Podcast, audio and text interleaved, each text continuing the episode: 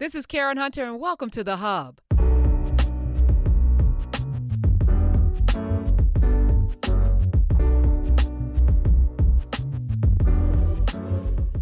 Good everything, Nubians and others. so, yes. Hey, Dr. Carr said, I have a surprise for you. I clicked on, I was like, where you at? where are you? You out in the streets. Good morning. Good morning. How are you, Professor Hunter, and everybody in the Listen, world? where you are, the sun is out, birds are chirping. It's a little rainy here in the in the tri-state Oh, area of New York, but yeah, you you oh, have beauty behind you. Look at that sky. oh, yeah. Well, as uh, Lynyrd Skynyrd said, in Birmingham, they love the governor. I'm in the state capital of the settler state known as Alabama, Montgomery. You see right down the street from Dexter Avenue Baptist Church, and uh, the uh, the chair incident is probably about 300 yards that way, and right on the riverbank. And behind us is our brother Bryan Stevenson's um, Legacy uh, Center and the Legacy Pavilion. I'm sitting on that side of it, the National Memorial for Peace and Justice, and they're getting ready to open an open air um, s- set of statues and sculptures that's going to be about three miles from here. So all that's going on right here. So I figured, what better place to talk about when oppressed people understand what it means to be assaulted? So. And, and be, it's, we, we need to sit with us in a governance space. I said, why not come to Birmingham? I mean, You to Montgomery. listen, um, you know, it's been a it's been an interesting. I, I don't even know what words to use. Um, we were on the air when this was uh, happening last week when uh, Hamas uh, dropped dropped all of the the uh, violence uh, on a lot of folk, and we were we I didn't know that this had happened until we got off, and so for the last Oh, yeah. So for the last few days, you know, like kind of navigating these murky waters that aren't so murky for some of us. And we both teach. So I'm also, you know, navigating this space with my class to have an open conversation because New York, you know, has um, yesterday was wild. Um, I have a, a young kid from Haiti and a young woman directly from Dominican Republic. And we had a conversation mm, about Trujillo yesterday with them sitting next to each other. It was wild. I have uh, an Israeli young lady and a Palestinian in my class and another class. And it was interesting having that conversation as well. And so what I, I decided to do was bring up a map because I feel like um, I remember getting into an argument with a, a woman uh, whose daughter's famous about Egypt not being in Africa. And I was like, "Wh- how how do you not know? So it was clear to me. I said, you know, before we have a conversation about what's happening, we need to know where everyone sits and what right, is actually going on. right. Uh, so I just want to share my screen a little bit. I don't know if y'all can see this. It's it's really small small here. It's big on my on my computer, but Egypt is right here, which is in Africa. You know, and then there's Saudi Arabia, there's Jordan, there's Syria up here, Lebanon, and Israel uh, takes up this space. This little tiny space right here that's in green. There are roughly 2 million people, now maybe a million, uh, that are being asked to depart this little area, buttressed up against the waters, uh, closed in this little tiny area into Egypt.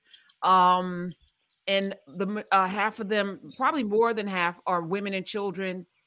Uh, the vast majority of them have nothing to do with what happened on Saturday. Right.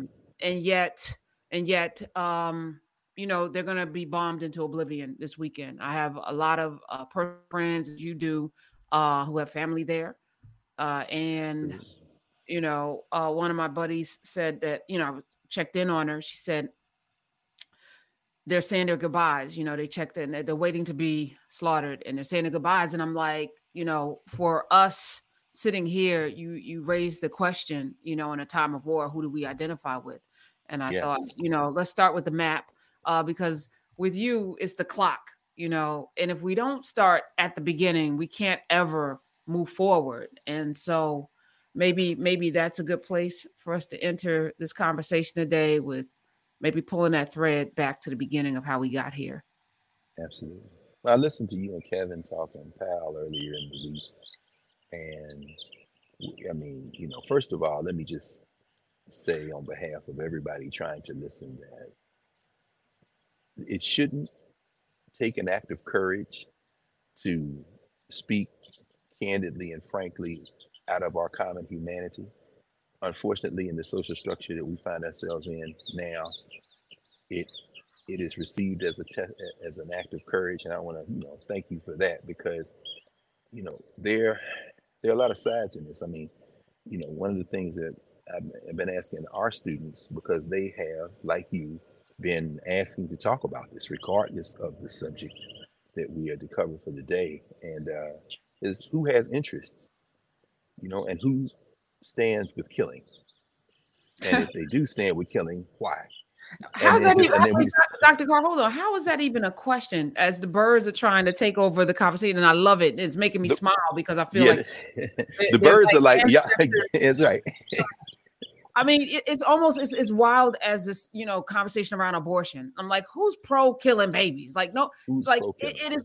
It's almost insane that we have the language that we're using. I'm hearing Congress people talk about, uh, you know, just level, t- take out all of them.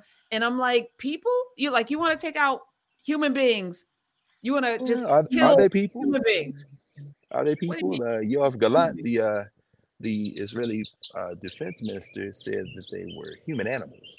So, I mean, that's why that's why I don't get into battles. Again, I'm sorry. I'm sorry. I'm sorry. So, no. two million, a million plus people, all of them are human animals who deserve to die. Well, that, I, I wouldn't add. I, w- w- w- this is where it gets difficult, right? Because I mean, anything we add to it in terms of interpretation, I think one of the things we can do is just let what people say and do be out there and act okay. accordingly. So, you know, whether he says they deserve to die or not, he called these people human animals. And of course, I'm sitting in a city right now. Montgomery is about 200,000 people. It's about two thirds black. But this was the place where Jefferson Davis, right down the street. Now, I debated going over to the Capitol, but we're going to come back because one of the reasons I'm here, of course, in addition to some other reasons, one of the reasons I'm here is kind of an advanced scouting tour for, you know, some things we're cooking up and trying to see what would make sense and how to move through the world maybe in 2024, in spring 2024. But uh, we know, of course, this was the place where Jefferson Davis, the president of the Confederacy, was sworn into office, right there on the steps of the Alabama state capitol. This was the first capital of the Confederacy before it moved to Richmond. And when you think about that, all of those Africans who were enslaved in this state, in this city where cotton was king, there's still major banks. I'm looking at PNC, I'm looking at Renaissance, I'm looking at all these major towers, uh, Regions Bank over there, big tower. That's because Montgomery was the place after they had displaced the Creek and others, and Andrew Jackson's people, the so-called Indian killers, again, displacing indigenous people. That's where uh, the trade, the finance, the banking, the, the the cotton was here. And I'm saying all that to say that the people who picked that cotton, the people were not considered people. So once you've dehumanized somebody, it's not about getting into a debate on how many were killed here or how many killed there. The number you're putting presumes that everybody looks at people behind those numbers. And once you've, you know, declared that someone is not a person, and I don't care what side or for what reason people have done that, but whenever once you've done that, then all bets are off. You're, you're exterminating cockroaches, or you're or you're spaying and neutering pets, or you, they're not me. So when members of Congress say bomb them, I'm saying, okay, so you definitely are not talking about, oh, I don't know, your mother, your daughter. You're talking about not a human being.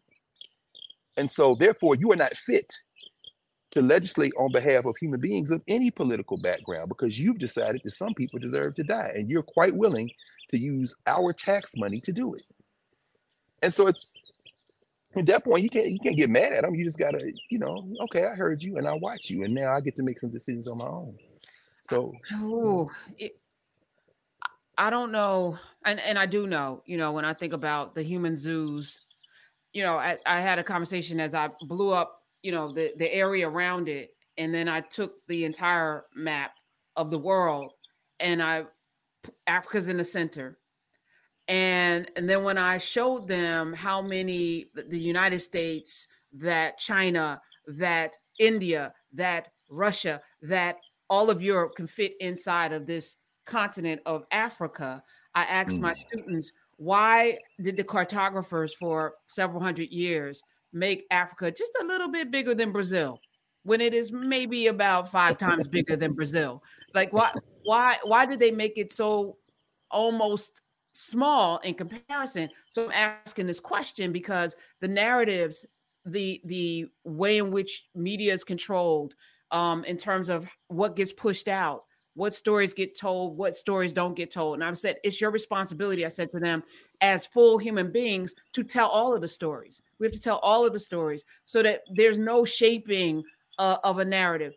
Africa's the center of the world, and it's three to five times larger than any map that we grew up seeing. So why would they diminish it? Why would they diminish it? Why would the cartographers, the who are brilliant people, diminish right. it? And so, right. you know, why do we diminish human beings so that we can give license to enslaving them for 400 years of putting them, you know, in right. concentration camps, putting them exactly. in you know so so we have to change the narrative those of us who have voices those of us and don't allow for the narratives to continue everybody's a person the the right. folk that, that killed deserve to be handled right the you know on both sides right not and it's not like on, both sides on, on, on all sides on, on all, all, sides, sides because right. th- this is there's this no, is being no narrated sides? Yeah yeah they, they're narrating it like a sporting event Right. They're keeping tallies of numbers. They're saying this versus this. And it's like, you must right. be a fool if you think there are only two sides involved in this. there are more sides than you can count. Right. I mean, the Pal- this Palestinian Authority is supposed to be the official governing body for Palestinian people, but as uh, and there's a brilliant uh, uh, book by a legal scholar um, that that writes about this, and I'll talk about it in a minute. But what she says is, you know, one of the reasons why the Palestinian Authority doesn't have the kind of uh, cachet with with rank and file Palestinians, people try to live and die, is because a lot they spend maybe a third of their budget on policing, but it's policing Palestinians. And so it's not pushing back. And then Hamas shows up. These people are not in Hamas or Hezbollah. They're just trying to feed their children. They're just trying to conserve water and wash as quickly as possible because that water's got to last them for a month. They're just trying to get it back and forth through the checkpoints and that kind of thing. But how many sides are involved? many sides, but it's narrated as this versus this, this number versus this number, this number killed versus this number killed. And we sitting back, okay, because we've been trained in this season of yes. NBA playoffs and, and Major League right. Baseball playoffs to look at this like it's some kind of damn sport. No, people are dying, and, and it, it shouldn't matter. It's not going to matter to somebody's family. You know, the Americans, with a number of Americans are trapped. Why in the hell would you lead with somebody's passport? is a passport an indication of their humanity? this is the thing. I'll put up a church finger. Uh, someone, you know, I, I taught journalism, and that's literally in the books, right? It's proximity. It's it's mm. yeah. So we teach, you know, if you're in America and there's a plane crash in another country, you lean into the Americans because that's what we care about here. And I and I stopped teaching that. I mean, for the first 10 years when I was at NYU and then it first 10 years at Hunter, that was, you know, if it bleeds, it leads, you know, your your your proximity, fame, you know, or notoriety leads. You're gonna lead your news stories. If if the mayor gets in a car accident, you're gonna lead with that. If a baby dies in a fire, you're gonna lead with the baby as opposed to if a firefighter dies, that that's more valuable in terms of how you structure stories. And now I'm thinking about the way in which media uh, journalists are trained to lean into the proximity, you know, because you want to tap into the emotion of the people here. Most people aren't going to care about a million people that died over there, but one person among those million that's from here is more valuable in terms of how you structure your stories. And it's insane that we do that. Yeah. Now that I think about it, you're right. We've yeah. been conditioned and trained. Ooh, and I taught that. Well, I mean, but but you you just walked us through why it's important narratives. In other words, if we think of ourselves as individuals, as human beings on this planet who are individuals, who who ironically had no uh, no part in creating ourselves. It took two people to get us here, but as we look at ourselves as individuals, then yeah, everything's transactional. But what does it mean to me? That's why we're always saying, right? For three plus years and moving now, moving toward 190 straight Saturdays. I mean, and and everything else that has blossomed out of this i mean Knarrative and all of the networks and conversations that are going on and the work that is done we always say well who is the we the we is whoever comes to the table and makes this common cause so i mean the way you just laid it out is is very compelling because it's all about stories what are the stories and then, you know, we think about this even in terms of the African Studies framework. We talk about movement and memory. How did or do African people remember things and move through time and space? Right across the street here is a very powerful uh, memorial pavilion. In fact, this is the we walked over last night. This is the uh, the kind of um, the the brochure, the Legacy Pavilion Memorial, and maybe you know as we close out today, this is a little close, closer close up of the actual Legacy Museum. Uh, we get a little closer, maybe uh, I'll, walk poke over and we can just take a glance at it. But there is a beautiful stone uh, kind of palette, a mastaba almost in, in ancient, ancient Egyptian terms, and it has the names of people who were killed, who were lynched, and where they were lynched. And the number of people who were lynched and, and the names of the people, and there's water running over the top of it, similar to the uh, Civil Rights Memorial in Birmingham. And I raise it because we even inscribe ourselves in that trauma, in the victimization. Uh, you know, very striking images on the building behind me of children getting hit, hit with fire hoses. Very striking images of you know, the Little Rock Nine and the white people screaming at them. Y'all can't see it in the, in the distance, or brothers standing with their backs to the camera in orange jumpsuits, because the whole idea is from enslavement to mass incarceration. Uh, or a little boy sitting in a juvenile facility or standing in a juvenile facility over his simple cot in a prison cell. And you can see the red stone there directly behind me. Four regular human beings participating in a protest. Maybe it's the Montgomery bus boycott. This is the city where for over a year they they protested. But again, we have to be careful because those stories reinforce a series of narratives and expectations, a victimhood of sorts. And yes, we're talking about, you know, from slavery to the traumas to triumph. But if you start with this, with the with the slavery, if you start with the the trauma, then we find ourselves with a challenge. And you know, this is Thursday's New York Times and here's Brother Stevenson uh, sitting uh, in front of a structure that was lived in by formerly enslaved people. This is going to be part of what they're calling the Freedom Monument Sculpture Park in Montgomery. Uh, here, this is going to open up about three miles from here. There are three sites. There's the center. There is the uh, outdoor reflection uh, place, which is about uh, another three miles in the other direction, which is what a lot of people know with the statuary of, of enslaved people. And, and then there's this sprawling centerpiece of uh, what's going to open this outdoor sculpture park, 40, a 43 foot tall, 150 foot long wall, angled like an open book, and inscribed with more than 120,000 distinct surnames documented in the 1870 census. Are going to be almost 50 uh, sculptures by 27 artists uh, these are names that folks who are into African art, Africana art, people from the diaspora and from the continent will know. Uh, Wangechi Mutu, Theaster Gates, Rashid Johnson, Kehinde Wiley, among many others. Um, but I, am raising all this to say that uh, the inscription of our humanity from a deficit, it makes it very nearly, um, let me not say very nearly impossible, nothing is impossible, but it makes it hard for us to then imagine people in their full humanity because they come to us narrated as less than human. So even the Palestinians, we talk about the Palestinians. One of the challenges is that there is no Palestine in the legal framework that Israel or the world acknowledges. Even though there have been UN resolutions, there have been treaties, there have been a number of things, and I'll talk about that in a minute. But I, I want to uh, remind of a quote by uh, Ehud Barak, the former uh, the former Israeli prime minister who said, you know, if and as long as between Jordan, as you showed on that map, and the sea, meaning the Mediterranean Sea, there's only one political entity named Israel, it will end up being either not Jewish,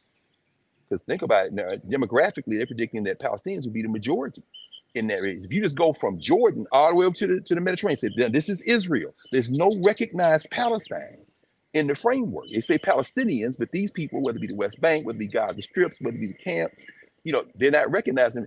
Barack, I mean, uh, Barak says either there will be, uh, it'll either be uh, non-Jewish, meaning non-majority Jewish, or non-democratic. He said if the Palestinians vote in elections, it is a binational state. Meaning what? We can't control them. They can't control us. And there are those like perhaps in Hamas and Hezbollah who said we don't want no Jews. And, and again, this this thing is so deep because they've been narrated that way. And he says if they don't vote, it's an apartheid state. And of all people, the 99 year old Jimmy Carter got jumped on when he wrote a book called Peace, Not Apartheid. He said, ah, hold on, hold on. The Prime Minister of Israel himself said, if you let everybody participate, it's either going to be an apartheid, it's going to be a non majority Jewish state, or you got to not let them vote. And sitting here in Montgomery, which in many ways was the flashpoint of the modern civil rights movement, the whole idea is, well, let us participate. But you're in a state and in a country where the fear is if I let everybody participate, I'm not going to be able to advance my interests, whatever those interests are. But it all starts with the stories, as you've just laid out. Once you've been socializing those stories, how in the hell do you invite everybody into building something once they've been told and reinforced the exactly what you said? Well, baby is more important. This a firefighter is more important than this. Somebody who's an American is more important than what? So how you gonna build a community? You coming in with a story about somebody in, like you said, that classroom you narr- you just described, the one in there in New York, the one in Hunter College, as you're having these conversations, there are people who probably heard the pairings that you just narrated, an Israeli and a Palestinian, a Haitian and a Dominican, and automatically stop listening, as if these people couldn't talk to each other. Oh, but you didn't go in with a story. Go ahead, please tell us something. You know what I'm saying? It was actually beautiful. It was actually beautiful. Mm you know these these students of mine have a level of humanity that they can see each other. And the haitian brother was talking about you know how because i said you know we've been taught to hate people. I, I even you know I, I, was curious when when i started on on the radio at sirius xm mike brown had been killed that day that that week.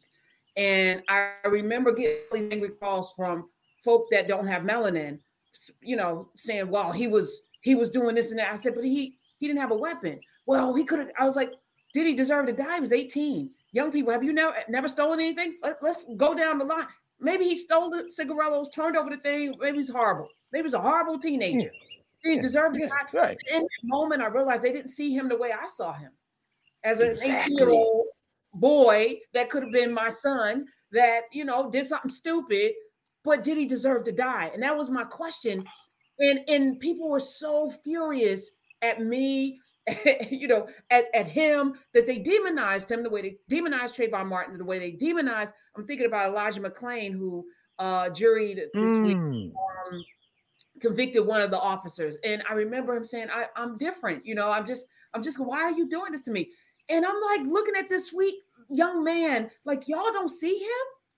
Y'all don't see no. him as a as a no. young, fragile, you know, different, different behaving, you know, clearly whatever he was doing wasn't harmful. He didn't have any any weapons, like so he deserved to die, you know, and and that there are people, a lot of people, some of them in Congress, some of them were president, who don't see and and and that we have the capacity to see all people, some of us, but uh, the, the danger is some of us are doing the same exact thing in reverse, right? And and you can't give up your humanity in this fight at any point no. give up your humanity in this fight. You have to be able to no. see all people. And so it's a beautiful thing that I feel like, you know, I've let, left space for my students to be able to communicate and and have these conversations. And the Haitian kid admitted, I grew up really hating Dominicans because of what Trujillo did to my people. And yes. the young lady in the class didn't even really know that history, even though she's straight exactly. from Dominican Republic. So it's like we have to teach, we have to know, we have to look at the map, we have to see where these conflicts started. And then we have to see each other as people worthy of life because I was explaining to them, I'm sure uh, those kids in the outdoor festival, one didn't even tell her mother that she was going because she didn't want her to worry, got snatched. That family is distraught right now. No question. One seeing their daughter with bloody back of her pants, or one without her pants at all being snatched the babies that have been snatched. Yeah, like if you snatch my mama in, in a wheelchair, we fighting forever. And there's no ever, you know, and God forbid you kill her. That story's forever passed down from generation to generation, and I'm coming for you. Forever. Forever. So, forever. And, and and you don't stop if you if you you don't stop Hamas by bombing everybody. In fact, you have now ensured there's going to be more people and it's not even going to be called Hamas. You killed my mother, so forever I am against you. Now, not only now, I'm not going to be against you forever. I'm going to make sure I kill you at some point. I mean, and then you, and then you, and then you, and then you back map that for centuries, and and and, and then you erase the memory. You erase the memory of when this at each other's throats was not the case. You erase the eight centuries of Muslims in the Iberian Peninsula, Spain and Portugal, of a Jewish minority and will become Spain and Portugal. You erase all that. And then you teach your children from elementary school in the United States and other places about the Crusades. And you set up Christian nationalists. And then you want to know why they Christian nationalists because you've trained them all with Christian soldiers. You know, you throw the rock and hide your hand. Hello, Great Britain. Hello, England. Hello, Great Britain. You, you throw the rock and hide your hand. After years of uh, declaring people stateless, the Jews, whatever that means. Are you talking about the Beta Israel, the Falashan Jews? Are you talking about the Ashkenazim like Golda Meir and others? No, you just say the Jews, whatever the hell that means.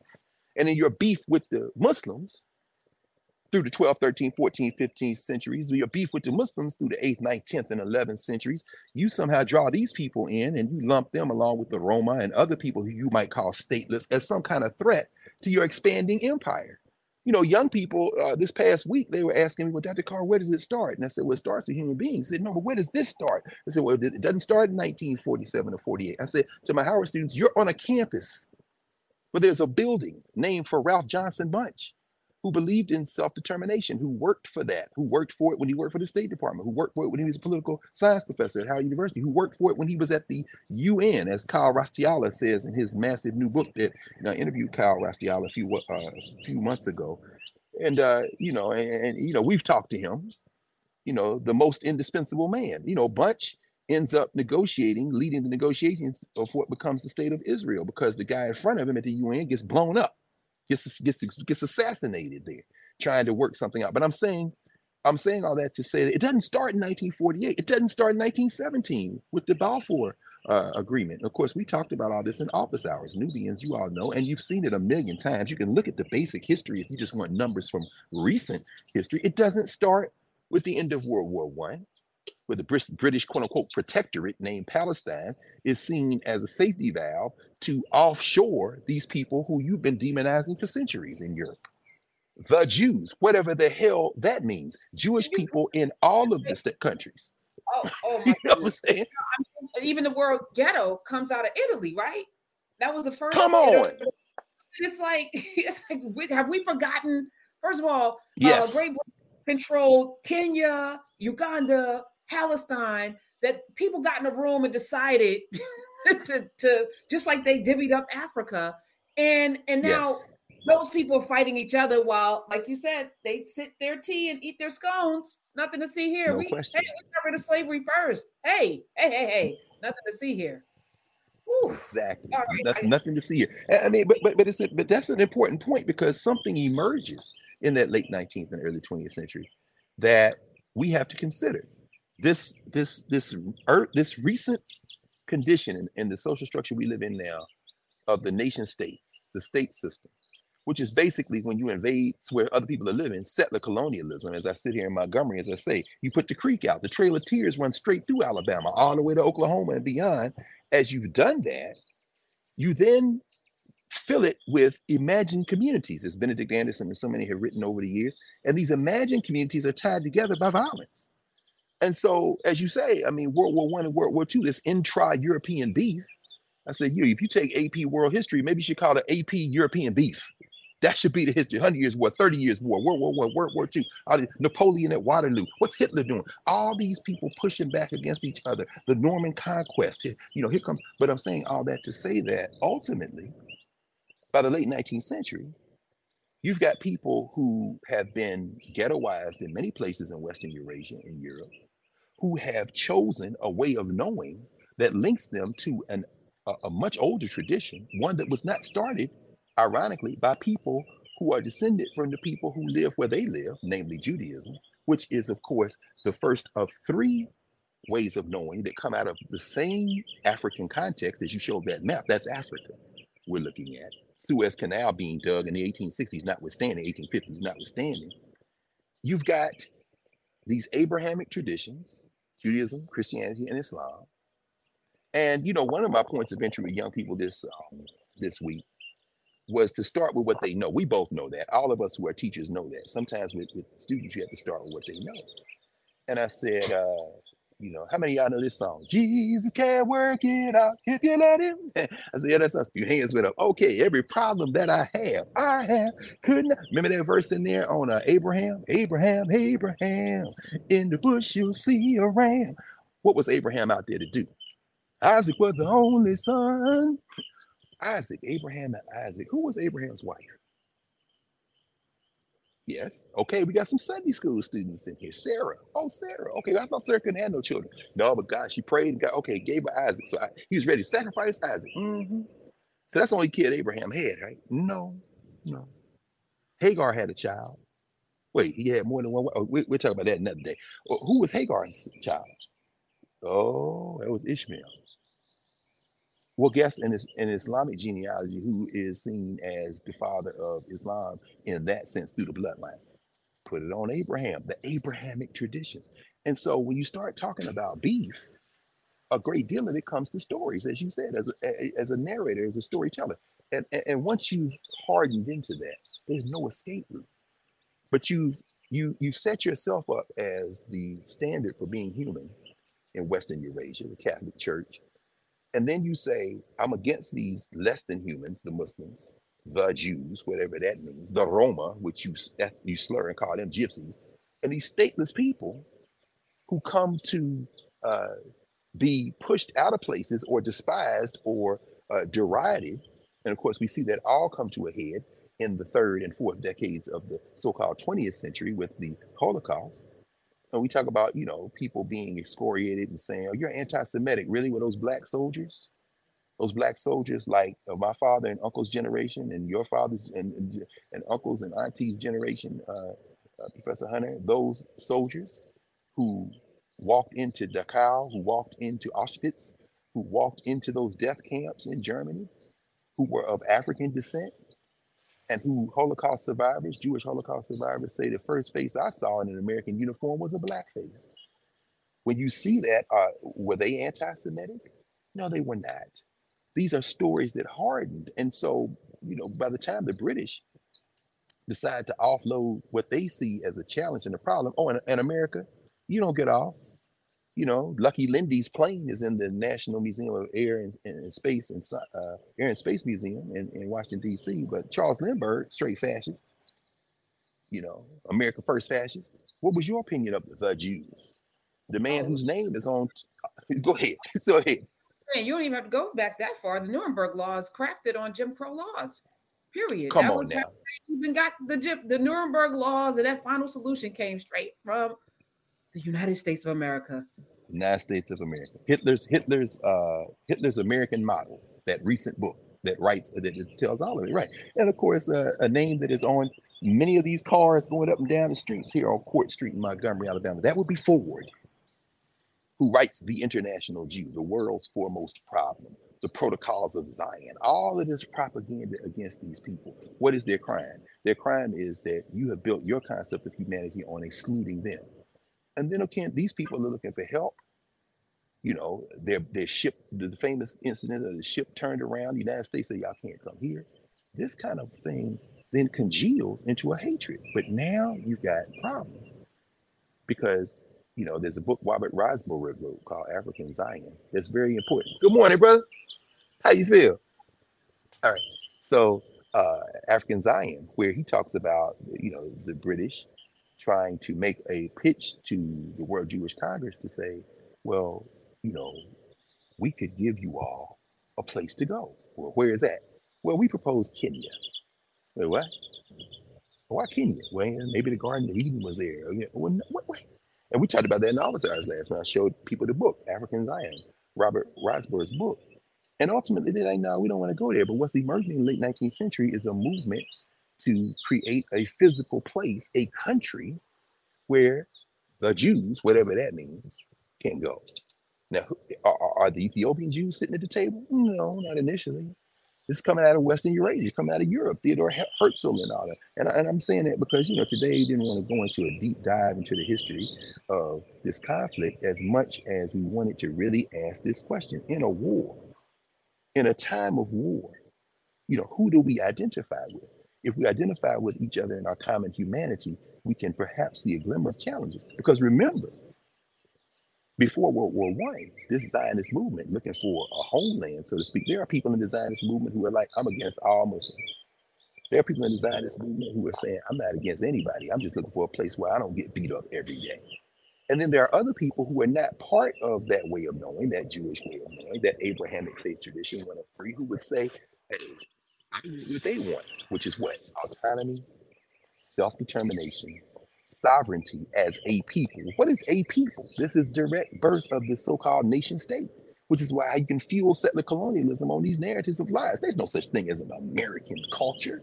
There's a lot of different people here, but in a settler colony, you pair everybody else's story or you create everybody else's story after you created your own Christopher Columbus, the Pilgrims, after you created your own, the Founding Fathers, Manifest Destiny, after you created your own. And so you can have a cold blooded murderer like Andrew Jackson pass through this place I'm sitting right now and drive human beings from one side of the continent all the way to the middle of the continent and call himself the Indian killer and be shipped in this region by the people who identify with him. But after you've done all that, and you find yourself in a position that is increasingly fragile because see once you do that to people they start making their story based on your story.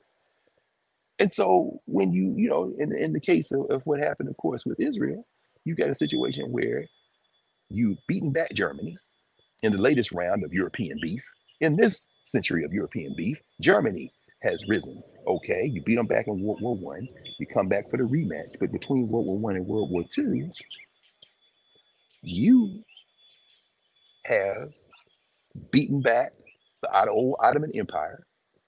And, and these people who we call Palestinians are living in the Ottoman Empire. They ain't getting no love either. So they're, living in what is now a British protectorate. And so you say these people who you call the Jews, whatever that is, okay, well, y'all didn't want Kenya. Okay. Now we're talking about the 1918 all the way up to 1930s who, by the way, if we talk about Africana Studies framework in our governance category, who are Africans to each other, who has emerged during that period? Marcus Garvey. And Marcus Garvey is looking at the Zionist movement. Marcus Garvey says, well, you know, as Palestine for the Jew, so Africa for the Africans, those at home and those abroad. People don't understand. Garvey, wait, Garvey, oh, wait, you looking at what's going on in Palestine as a as a model for you. And we need a homeland too. But the nation state has become the villain of the piece. You're identifying people with their geographic origin, and then you draw these imaginary lines around it. You say, that's a country, that's a country, that's a country. But you never say that for the Palestinians who are there and the people who are Jewish, who you are saying could go there and create a country. You're setting them up for a beef that will never end. And so now they're all in there, and you're encouraging them to come, you're encouraging them to come. And then after the Holocaust in, in Germany, the world's sympathy are with these people. And what do you do? You form the United Nations because now that you've beaten Germany back, you want to make sure they don't ever come back. And you don't like some of these fascist tendencies, but you also like control.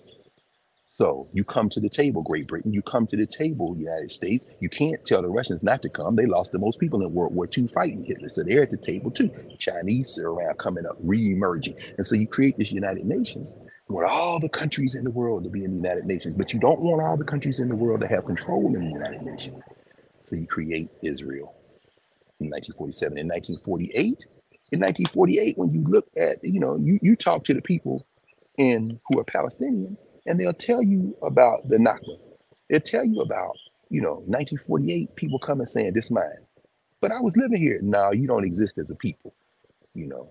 And so what how do these how how am I going to get put out of my house? How am I going to put off my land? How am I going to get it? And those resentments never go away. Imagine somebody come in your house and take your house and say, I'm authorized to take your house. And then you appeal to the world, and the world says, Yeah, that was wrong.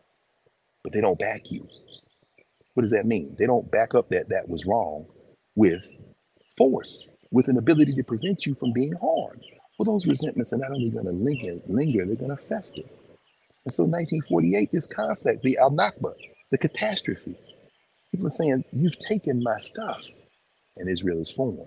But Israel hasn't known peace since that moment. You set these people up. And it isn't everybody in the world who is Jewish trying to go to Israel. There's real internal debate and conversation. Fast forward to where we are right now. Some of these things should scare the hell out of us in terms of debate and conversation. It should scare the hell out of us. Uh, news in today's New York Times, the University of Pennsylvania had a literary conference, And the literary conference uh, involved conversations about Palestinian artists. And so what happens? A major donor has given $50 million so far or more to University of Pennsylvania, calls for the resignation of the president of the University of Pennsylvania and the chair of the board of the University of Pennsylvania. One of the people who spoke at the conference was Marc Lamont Hill, our friend and brother Marc Lamont Hill. Oh no. The, t- the Times says Marc Lamont Hill, who was fired from CNN, for, Marc Lamont Hill has spent a whole lot of time in that region of the world, speaks Arabic, studied the Palestinian people, has written about it. But here's a problem. Can't have a conversation that people who have interests other than that. And this is a conspiracy theory. This is simply stating the fact that if you say, well, let's have a conversation, or somebody says, I stand with Palestine. Oh, you can't say that. I mean, uh, you know, but what does that mean? I mean, ask the young sister at New York University, uh, Rana Workman, who was the president of the, who is the president of the NYU Student Bar Association. This young uh, student, black, uh, made a statement of solidarity with Palestine, said, I blame everything on Israel. Now, I mean, yeah, that's going to be automatically met with a violent reaction. So violent in her case, in, in their case, I think she's not binary. In their case, uh, Winston and Strawn, which was the law firm that had offered her a job, withdrew their offer. And she had a job, a young person. Let's go a little bit further in terms of age. The president of Harvard University, Claudia Gay, the new president, black woman from the Caribbean. Her people are from the Caribbean. Claudia Gay uh, is seen as giving a statement that isn't sufficiently supportive of Israel. So Lawrence Summer, the blustering former Secretary of Edu- uh, the Treasury under Barack Obama, Summer comes out and criticizes her and says this is unacceptable and goes after her ham. Bruh, what you doing, man? What you doing? Hey, listen, I'm not mad at Lawrence Summers. I'm not mad at Lawrence Summers because my question again, when I ask the students, I say, you know, what is the interest? What is the interest in this? And so, meanwhile, while all this debate is going back and forth and people are being punished and people are all on social media or on television, and you know, I don't know if you saw the report, Prof. Um, I haven't taken the time to confirm. I just saw it on social media about four o'clock this morning as I was sitting there. One of the things about being in the South, and I love the South, I make no pretensions about it. I was born in the South. My mother is from the state. My mother's from right down the street. I got up this morning and saw these uh, uh, crimson and gold clad clad Negroes and they Tuskegee gear. It's Tuskegee's homecoming. If you think I ain't gonna be under the shed in a couple of hours singing ball and parlay with the Golden Tiger Band, you wrong about that. If I live, I'm gonna be in Tuskegee, Alabama, not even 45 minutes from right here, because my mama people. And then at some point, I'm trying to go by the little Providence Baptist Church graveyard and go pay respects to my grandmother and grandfather who are buried there, and Marco and auntie and cousins who are out there in that cemetery. But I love the South. I ain't got no problem with that. But about three or four o'clock in the morning, you know, I'm up and, you know, it's like, you know, thinking about this, thinking about the fact that, you know, we're in a moment when people are, you know, it, it, it doesn't matter your intent lines have been drawn and people making choices. But I wasn't able to confirm this, Prof. Uh, I know your friend, and I heard you all, uh, you and Kevin talking with him, Ali Velshi. Um, they said something about people being shuffled in the rotation on being anchors on MSNBC, and some of the the Arab uh, anchors uh, have been. Is that? Did you see that? I haven't. You know, you know, I don't watch cable news. Period. Um, True. But I know in, in Ali's case, though, smart and Mehdi Hasan. I mean, you love, know, I love Ali Velshi. Um, not just smart, just has lived and traveled and knows some things coming out of South Africa. This is not somebody coming into Toronto. One of the, the most, you know, enlightening things that he he brought last couple of weeks ago was the building of Toronto, coming with yes. immigrants. And I yes. was that makes so much sense. He said it was a podunk town when we came from South Africa fleeing apartheid and they opened the borders because they said these people are valuable and built Toronto and it is now rivaling any you know amazing city in the world because of the immigrants. And I was like yes. that's that doesn't seem like a, a problem why don't we do this? And you're you're sitting here right now um and I don't know that they've been removed. He Mehdi um Mehdi Hasan and I forgot the third brother's name. Okay, um, okay. So you saw the same thing I did. Okay, okay. Three have been removed. Um, and by the way, Lawrence Sumner, Summers used to be uh, president of Harvard too. So I guess maybe he's looking at his territory. That's his territory. She's just oh yeah. What's Maybe, a black woman doing in my seat? That's true. That's that's true. we want to behave and, and and follow this line here. Um, but you know, it's wild. And, and again, I never considered until you said it earlier, early, early on, that if the vote is handed out equally, if everyone had rights, then it may not be a Jewish state. It may not. And I think about America. That's why they fight so hard to gerrymander, to suppress your vote, to give you Come sexy, Come to on. tell you to this person, to bring all Come of this different stuff in because as long as we vote, we got the numbers. And when I say we, I'm talking about human beings that care about human beings, period. Yes, yes. And I was like, that's wild. So that power, oh, is such a drug that they want to not just suppress and demonize, but they will kill you. They will, will kill, kill, you. you. And I'm, I'm a make. How, how, how you gonna kill people by the thousands? I mean, we're watching this video and you're watching whole apartment complexes being pancaked. And people are saying, okay, we're fighting Hamas. Okay, I get that. I get that. Of course. What I don't get is indiscriminate bombing. There's no surgical strike. You can say surgical strike out your mouth, but we're watching the explosions. Uh, all right, but I, I, will I will say Hiroshima and Nagasaki. I will also Absolutely. say Medgar Evers, right? So this That's this right. tactic is not is not new. And when I said what I said, I wasn't even thinking, you know, about what's what's going on right now. I was thinking historically, like, absolutely. Oh wow! So this absolutely. has always constantly been the plan: demonize Ehrlichman. Let's demonize the anti-war. Let's demonize the blacks. That's They're right. our enemy. They're our enemy. Right. Like, how are black people and folk that don't want you to go to war in Vietnam, your enemy, the enemies of, of Nixon. Reagan's like, ah, war on drugs. Mm. Right. Willie right. Horton you know, it's like wow, That's and we right. for the okie doke. That's We're right. Like, well, I mean, it's so funny. The EJI calendar, you know, the uh, Equal Justice Institute, Bryan Stevenson's organization, they they do a calendar, and they have a website. If you go to the EJI Institute's uh, website today, they mark October 14th as the day when uh, the man that you just mentioned, Ronald Wilson Reagan, uh, escalates the so-called war on drugs again, you know, it's not a war on drugs, it's a war on people. It's a war on people who are addicted. And as you said, I mean, if you let everybody participate, if you encourage everyone to participate, it becomes a problem. You know, there's a reason for the Selma, which is right down the street from here, to Montgomery, right here, march.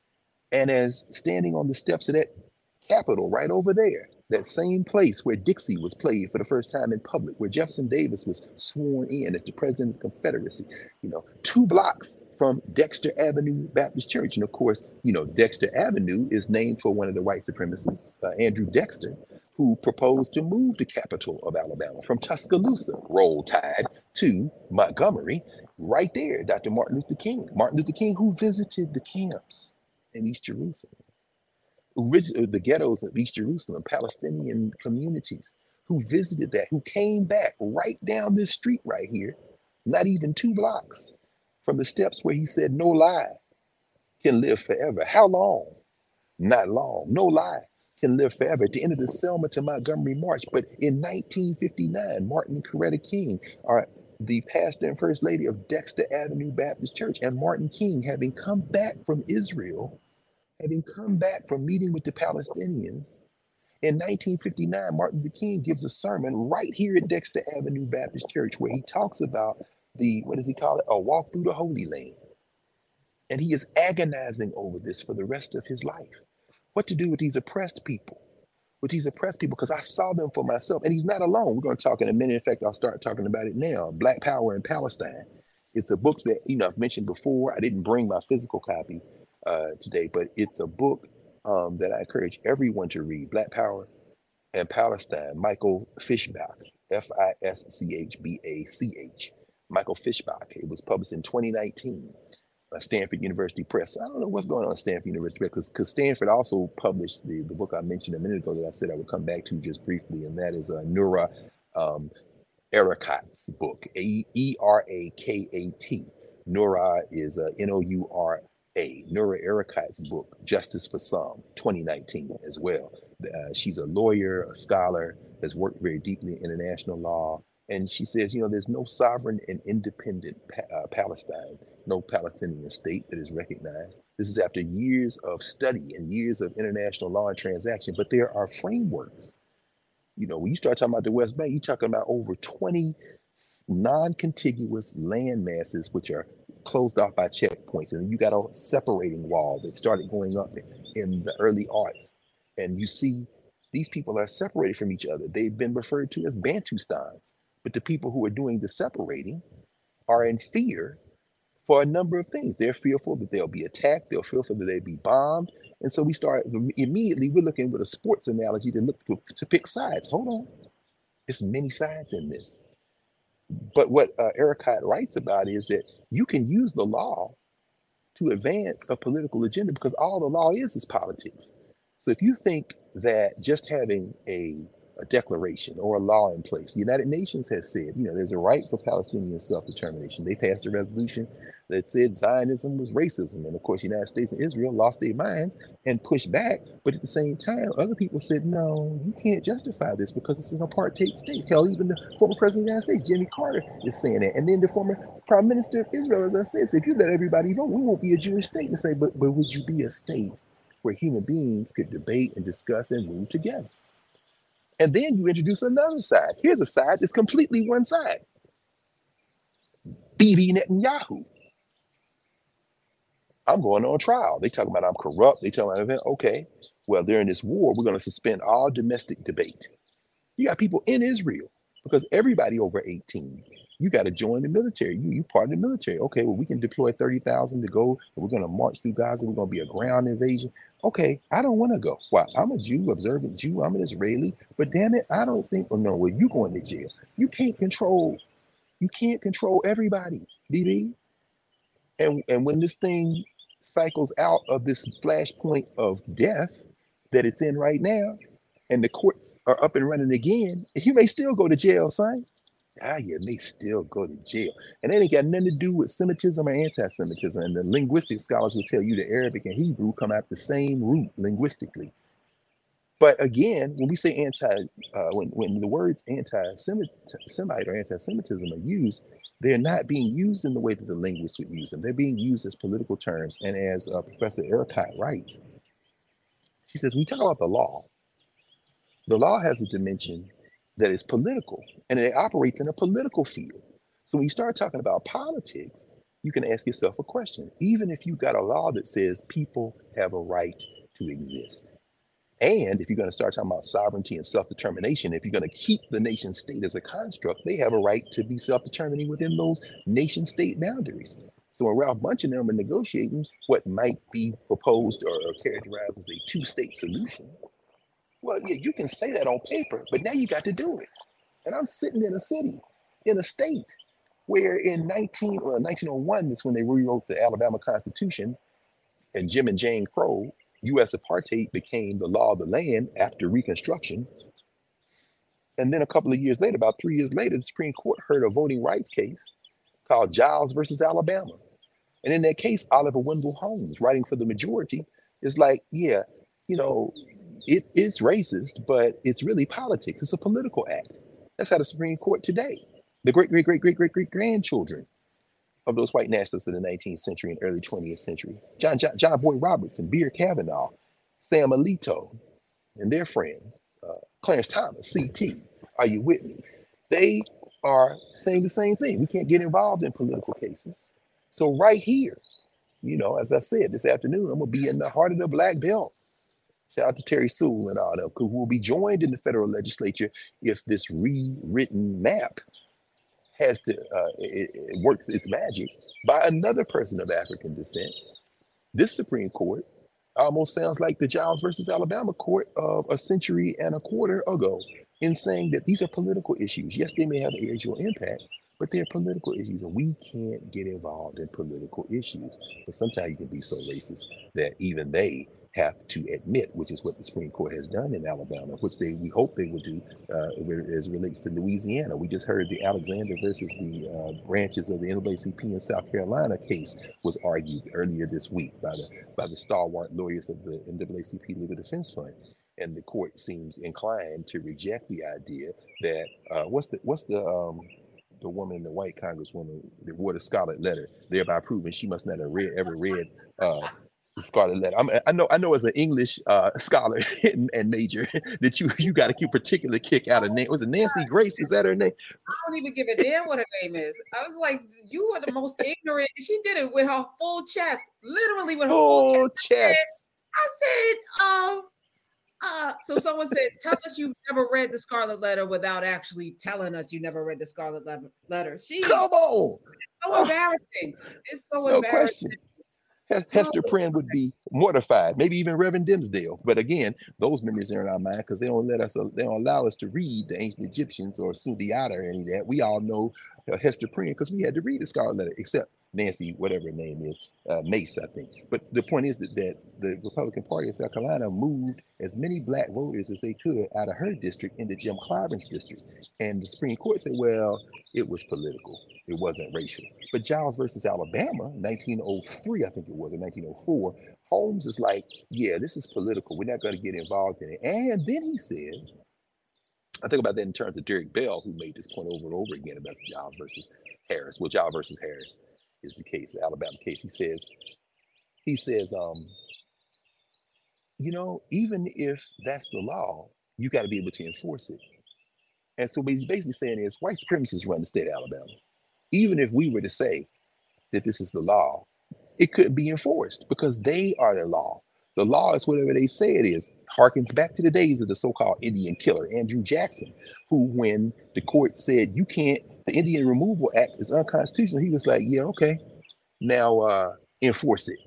And he continues to drive the Creek and the Chickasaw. He continues to drive the people through this quote unquote state on out west. And I'm saying that to say, in the case of Palestine, in the case of the Palestinians, you're faced with a thing where we got a UN resolution that says this. We have, you know, uh, international law mandate that says this. Well, as Noura Erakat says in her book, Justice for Some, she said, you can have all the law on your side in the world, but you can't stop nobody.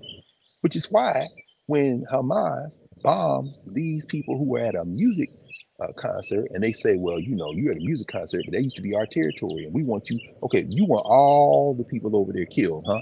Well, truth be told, yeah, I do want, okay, okay, chief, this killing got to stop. And then the Israelis say, well, in instance of national security, we just gonna bomb everybody. Wait, what?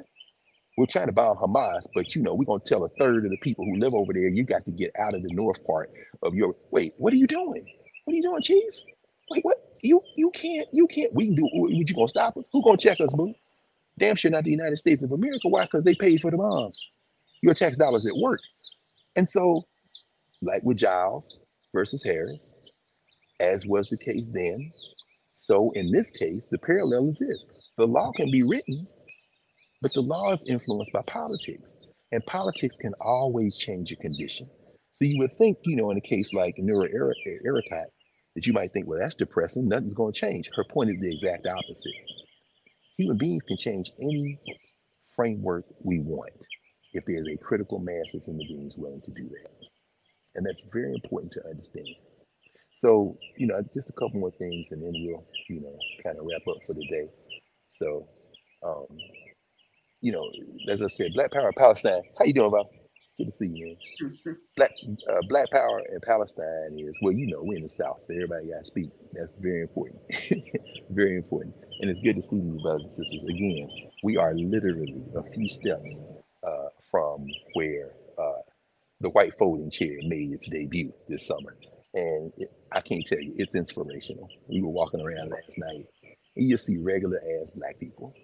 Prof, I can't tell you, that is the source of our joy, of our hope, it's the source of our inspiration. It's the source of our frustration.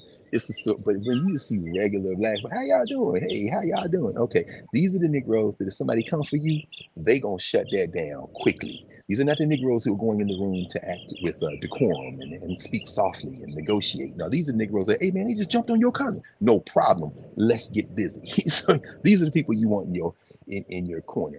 Um, but in Black Power versus in Palestine, in uh, Michael Fischbach's book. It's very important because he talks about, this is something I think we need to understand in terms of our Africana Studies framework. He talks about the relationship of African people in the United States and the Palestinian struggle. and Israel, the Israeli struggle. It's very interesting. Uh, he starts, he talks about the Arab Israeli conflict in the 1960s. This is after the 1967 war, so called Six Day War. And then we see, of course, in 1973, you see a fight between Israel and the surrounding Arab states. You know, we just came back from Egypt, the grave of Anwar Sadat, who was assassinated of course. Anwar Sadat, who was assassinated by members of the Egyptian military because they said you made peace with the Israelis at Camp David. I mean, so again, there are more than one side in this. There are many sides in this, but you know that is narrated as a triumph in 1973, the war, pushing Israel back. But at the same time, trying to make peace is considered an act of treason.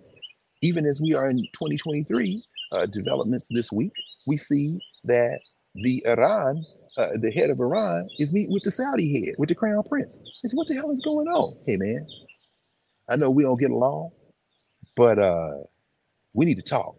And here go Antony Blinken, the United States Secretary of Defense, hopping around the region. He's in Cairo. He didn't go talk to the Saudis. Why? Because we gotta, we gotta. it's a lot of sides involved in this. But once this killing has reached such a fever pitch, nobody is safe. We just came back from Egypt. Two Israeli tourists and their Egyptian tour guide were killed by an Egyptian policeman early this week. What the hell is going on? You can't keep everybody safe if everybody's at everybody's throat and the narratives are treating this like a sporting event. But in Black Power in Palestine, what Professor Fischbach does is go and talk about this Arab Israeli conflict. He starts in the 60s and he talks about positions on the conflict being what he calls a fault line. Where you line up on it is supposed to dictate your politics and how you should be dealt with by the social structure. I'm talking about black organizations. He says there's a line between the quote unquote traditional black organizations, and he writes about the NAACP and Roy Wilkins, the National Urban League, and Whitney Young. He writes about Bayard Rustin rallying support, all of them saying, you know, we stand with Israel, we stand with Israel. And he talks about the Student Nonviolent Coordinating Committee he talks about CORE going back and forth on the issue, depending on who's in charge. Floyd McKissick, Roy Innis. He talks about the Nation of Islam. He talks about the Republic of New Africa, saying that we stand with the Palestinians. The line has been drawn. And then he says, though, but this thing changes over the arc of the 60s into the 1970s. He talks about the Congressional Black Caucus coming members of it to the National Black Convention in 1972 in Gary, Indiana. Baraka on one side, and then you got Jesse Jackson, who's back and forth out of the region on on a, on a side, closer to Baraka, and then you got Richard Hatcher and them backing up. You got Shirley Chisholm, like, oh, I can I got to distance myself from this statement that has come out of the National Black Convention. Why? Because it's the Arab-Israeli conflict becomes a fault line. Which side are you on, boys? Which side are you on? But the 1967 defeat the 1967 Six Day War, where the Palestinians, you know, one of the things he writes about, he says, what you see emerging is this idea among many Palestinians that we got to do this for ourselves. Nobody can protect us. But that is a that is an underlying theme in the journey of Palestine. We talked about in office hours. I did bring a copy of this book, Rashid Khalidi's book, The Hundred Years War on Palestine. This book here, A History of Settler Colonialism and Resistance, 1917 to 2017. And there are a number of different books on the region. But what you see is there is a sentiment that these people who we call Palestinian, who have a history that goes back thousands of years, not hundreds of years, will say, you know, we've never been secure. It certainly wasn't under the Ottoman Turks, certainly wasn't under the British Protectorate, and it certainly wasn't after the creation of the State of Israel, and it hasn't been since because you've got governments, Arab governments in the region who, you know, the United States pushing hard for Egypt and the Saudis, you know, to normalize relations with with with Israel. Okay, well, so what about the Palestinians? Well, y'all don't talk about the Palestinians. We'll, you know, they'll figure it out. They'll figure it out. Okay. So in in in, in Black Power in Palestine, what he does is trace this thing. You got people's liberation movements that have emerged after World War II. And so people have been oppressed, indigenous people of this hemisphere, people who have been oppressed you know, in Latin America, in the Caribbean, people who've been oppressed on the continent of Africa, people who've been oppressed in other places, whether it be Vietnam or Korea, people are looking at where the what they call solidarity politics. And the Palestinians are like, uh, us too. And they're saying, yeah, yeah, yeah, you too, you too. So everybody from the Black Panthers, you know, whether it be Eldridge Cleaver and Kathleen Cleaver in Algeria, whether it be Stokely Carmichael going to Palestine, whether it be Muhammad Ali going to Palestine and going to the camps at the height of his fame and power, whether it be a, a, a decade plus before 1959, the same 1959 when Martin Luther King and Coretta Scott King are down there. Guess who else is over there? Malcolm X. And who else? Elijah Muhammad. Visiting the Palestinians, raising this issue over and over again. But you got the so called mainstream black leaders saying, we got to balance. We got to have a balancing act. Why? Because we want to be able to work against racism. We're going to be able to fight racism in the United States, but we also want to avoid unnecessary criticism that can dilute our effectiveness in fighting racism. When I look at this magnificent monument and, and, and this edifice and this complex, and here goes some young people now getting off a white van, going to visit the museum, which opens at nine o'clock. You know, I think to myself, how do you raise money for this? How do you keep this going? Because it's a fine line you got to walk. People don't like to be told that this is a white supremacist country. They just don't like to be told that there's a you know, international network of settler colonialism. Oh, Hey, me, brother. what's up? Hey, these Yeah, brother. We seen raise Joe since hand. Kemet. Oh, what's going What's on, up, man? brothers out there? We in your we in your town, boy. whoa, whoa, whoa, wait a minute. You saw the shirt, right? Oh, you better, you better wear that. Oh, I was, I was gonna put that one well, on got to today. head up street. All right. Oh, You want you want to giggy? I see you, man. We going over there. Okay, Good to Oh, see you, man. man. Yes, sir. Yes, sir. Don't you love the South? I- what? One of the three pyramid brothers. Last time I saw that brother, we was in the shadow of the pyramids. Oh, look at this. I'm telling you, good. Oh, it happens so every Karen. It happens every day. That man from Montgomery, that brother right there, me and him and his two comrades, we were sitting there at, at dinner talking about how do you raise black boys to be men. And these brothers got some ideas that are incredible. We sitting at the pyramids. Next time I see them, we over here at this monument for this. our people who have been. Tra- this is what I'm talking. That's the glo- Karen. This is the work. This is the work you done laid out. We are but, it, but it makes us what we should be, not not separate Yes. borders, but wherever we are in the world, we are family. We are we are part of the same. We're part of the same tribe, you know, of humanity. We're part of the same tribe. We That's want- right. That's exactly right. Love it. That's Mm. right. So so so, so I'll, wrap, I'll wrap it up. I mean, and, and, and I think you know ancestors don't make any mistake, and they are thick through here. We're gonna go by the City Rosa Parks Museum, the Dexter Avenue Parish. Of course, there's so many places here. We may pass by a few. There's Hank Williams got a damn museum over here, which I ain't mad. You're cheating heart. I'm I'm not a big Hank Williams fan, certainly not one of his sons, but you know we may go by there. Also, uh, of course, there's the uh, all the other places we have to go as well, because this is where the Montgomery bus boycott went down. And I swear, you go by, you, you you cross some of these streets and go around some of these corners, and you swear you back in 1955, which for me is not necessarily a bad thing. But yeah, I'm gonna wind this up. But, but there's so much more. I would I would really encourage folk to read that book because he talks about the Black Arts Movement. People saying we have to write poetry and prose that deals with this. Askia Muhammad Touré, Barack I'm sorry, uh, Amiri Baraka, you know, Haki Madhubuti, Hoyt Fuller, John Johnson, publishing Black World, which was the great magazine edited by Hoyt Fuller, formerly known as Negro Digest, until they come in hard on this question of Palestinian self-determination. And John Johnson, he uh, cuts off funding for Black World Negro Digest and fires Hoyt Fuller. And of course, the apocryphal testament to that, and Jonathan Fenderson writes about this in his book on Hoyt Fuller, is that uh, Johnson was threatened. He was threatened by corporate interests that said, if you continue to allow these people to support Palestinian self-determination, we'll cut off your money. Now we know, of course, Ethel Minor, who you know I saw. We talked about her uh, when she made transition months ago, uh, maybe last summer. Uh, Ethel Minor, who was uh, the editor of the SNCC newsletter, he writes about SNCC in this book, how SNCC came out strong on Palestinian self-determination, and that and the money, which had already begun to trickle, gets cut off. And I saw Ethel Minor at the 50th anniversary of SNCC at Shaw in Raleigh, Raleigh, North Carolina, say, you know, I never meant for that to happen. But they had debated this. How should we stand with these oppressed people in our common humanity? And how do we deal with that? We saw, uh, you know, he writes about Golda Meir, the prime minister, you know, talking about, you know, wh- why aren't black people coming out more in solidarity with uh, the Israelis? And of course, you see uh, Bayard Rustin coming out strong, Roy Wilkins, and and and and and, and, and um, Whitney Young coming out, but they're not coming out necessarily based on what's going on in Israel. They're coming out with an eye towards strengthening Black Jewish relationships in the United States. So really, this becomes about domestic policy and foreign policy. Can black people have an opinion on foreign policy? We always have an opinion on foreign policy. Do we share that opinion? Not always. And when you see somebody who is a black leader who says something, a lot of black people in the governance formation looking like, okay, I could care less or not care, or I, maybe I agree, maybe I disagree. But what you don't have is an accurate gauge of governance opinion. How are you going to do that? Because you don't want an accurate gauge of governance opinion. What you want is a social structure that maintains your interests, whatever those interests are.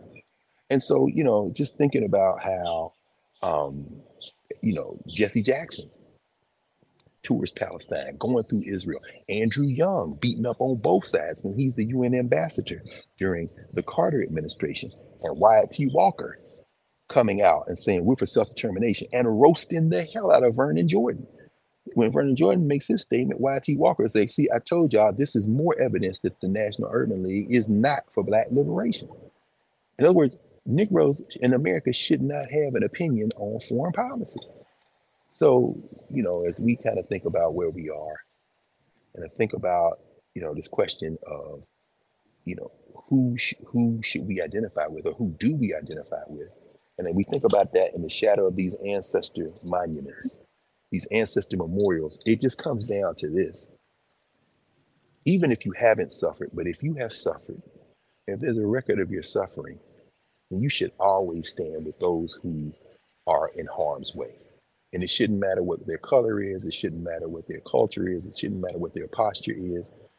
And those who would say, in because of my politics or because of my power, because of my position, I value killing over the common humanity, then you should ask yourself how you should approach that person because there are other interests at work and people are trying to cancel people. And it's like, uh-uh, no, no.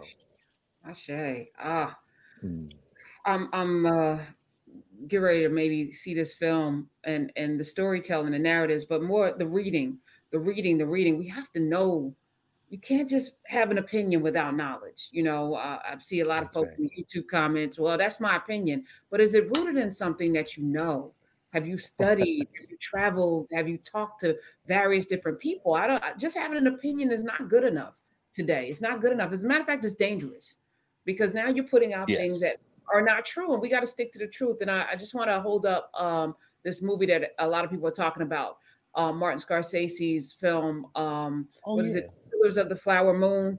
And yes. um, he was recently interviewed, and he said he was attracted to the story, which of course he knew very little about. He said, I'd heard about it a long time ago. And for me, at this stage in my life, I've been fascinated by Indigenous people. And I've been learning over the years because I grew up in the 40s and 50s, and Indigenous people, even his language, right? Because we grew up, they were cowboys and Indians, even in our generation. How about that? How about that? How about uh, that? But that he's able to shift language. The indigenous people were represented a certain way in film. It was John Wayne, you know, it was it was the cowboys and Indians, Tonto, and and they were scalpers, and you know, they were demonized. He said, but just by the attempt in the early 50s that tried to make a change, Devil's Doorway, Broken Arrow, uh, Drumbeat, Apache, and others, he said, in this case, uh, the Native Americans were the heroes, uh, although they were played by whites. So, so with this, he's trying to change the narrative. And he said he was fascinated by the FBI. We get to see J. Edgar Hoover in here differently.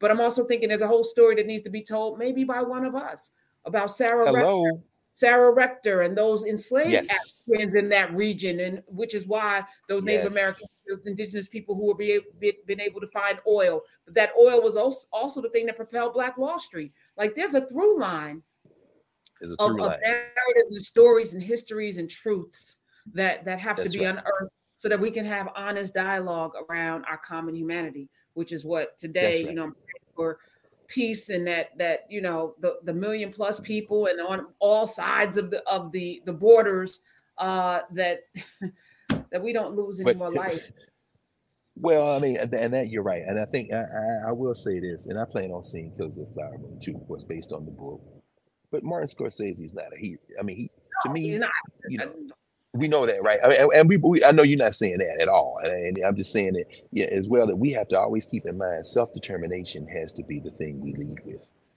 and we think about that because all of the narratives on CNN, New York Times, all these white-facing commercial news, entertainment, media outlets that are narrating this like it's some kind of sporting event, you know, as you said, there are stories that we need to be able to know. People say, well, that's my opinion. Okay, that's your opinion. But as you said, do you know? I mean, the Afro Palestinians, for many years, making Hajj, going back to the 12th century or the 11th century, Mansa Musa and them coming through. You stop at Al Aqsa. That's the third most holy sh- site in uh, in Islam. And many people stayed there. And they began, and then you got an Afro Arab community. There's an Afro Arab community in Jerusalem. There's one in the West Bank. You have people there, some of whom have been there for centuries. In World War One, the British conscripted people from their empire and close empires. So you had people who were brought into that region, brought to that region from Nigeria and Chad and Sudan and Senegal, who have descendants who are now Afro Palestinians, not to mention the African Jews the Ethiopian Jews, the Beta Israel, the Falasha. What is their position? Any any anybody in here who is Falasha or who knows anybody who's Falasha? I remember one time uh, a bunch of young people came. They were in their twenties. They were part of the Israeli military, but they were Ethiopian Jews, and they talked about the straight naked white supremacist racism in Israel against them. But they're expected to defend. What does it mean when an Afro Israeli with a gun shows up in Gaza in the ground invasion and faces an Afro Palestinian. This is what the hell. There's not two sides to this, there are many sides to this. And this young person did not sign up to shoot somebody who looks like them, who had nothing to do with anything, particularly when the place that gave them the gun and told them to shoot somebody calls them the N word in all kind of languages in Israel. This is the challenge we have to have. And so these stories have to be told by the people. And so, you know, the narratives are complicated I mean, again, I, I don't have mixed feelings about this ritual's place, but I do have very much mixed feelings about how we narrate ourselves.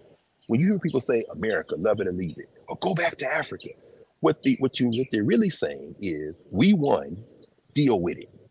Well, who is the we? Whiteness. We won. Deal with it. They don't have the courage to define we hmm. or to embrace the whiteness at the center the non whites are voicing aspiration as if moments like that are tantamount to a loyalty oath. I stand with that's an aspirational voicing. It's not a one based on memory. The trick is that there's no such thing.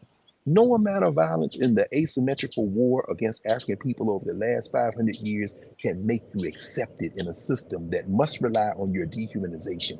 And I don't have any ambivalence on the fact that you may drop a little few references to Africa, but when you build your whole narrative of who you are around an ass whipping, Ooh. or perpetual traumatized ass whipping, I'm not sure you can get to your full humanity. I don't care whether you're an African person in Alabama or Palestinian. If you if you anchor your whole identity around we've been getting our ass whipped, or a Jew getting your ass, then I'm not sure you can find your way into a full humanity. That's a difficult thing. And we got to learn that as African people. You know, I mean, we can't build our identity on we took an ass them. Because I'm telling you right there, them Negroes at the Tuskegee game tonight, they're not building their identity around we took an ass we hand out ass whoopings. Sometimes with white plastic folding chairs. no question. I'm, gonna stop. uh, listen, go go get all of the hugs and love that you deserve out there, sir, and tell everyone I said hello. That we deserve. Oh, I'm gonna tell them, and you. Yeah. I'm getting yeah. proxy, you proxying all of my love. I appreciate it. No question. I love you. Thank you.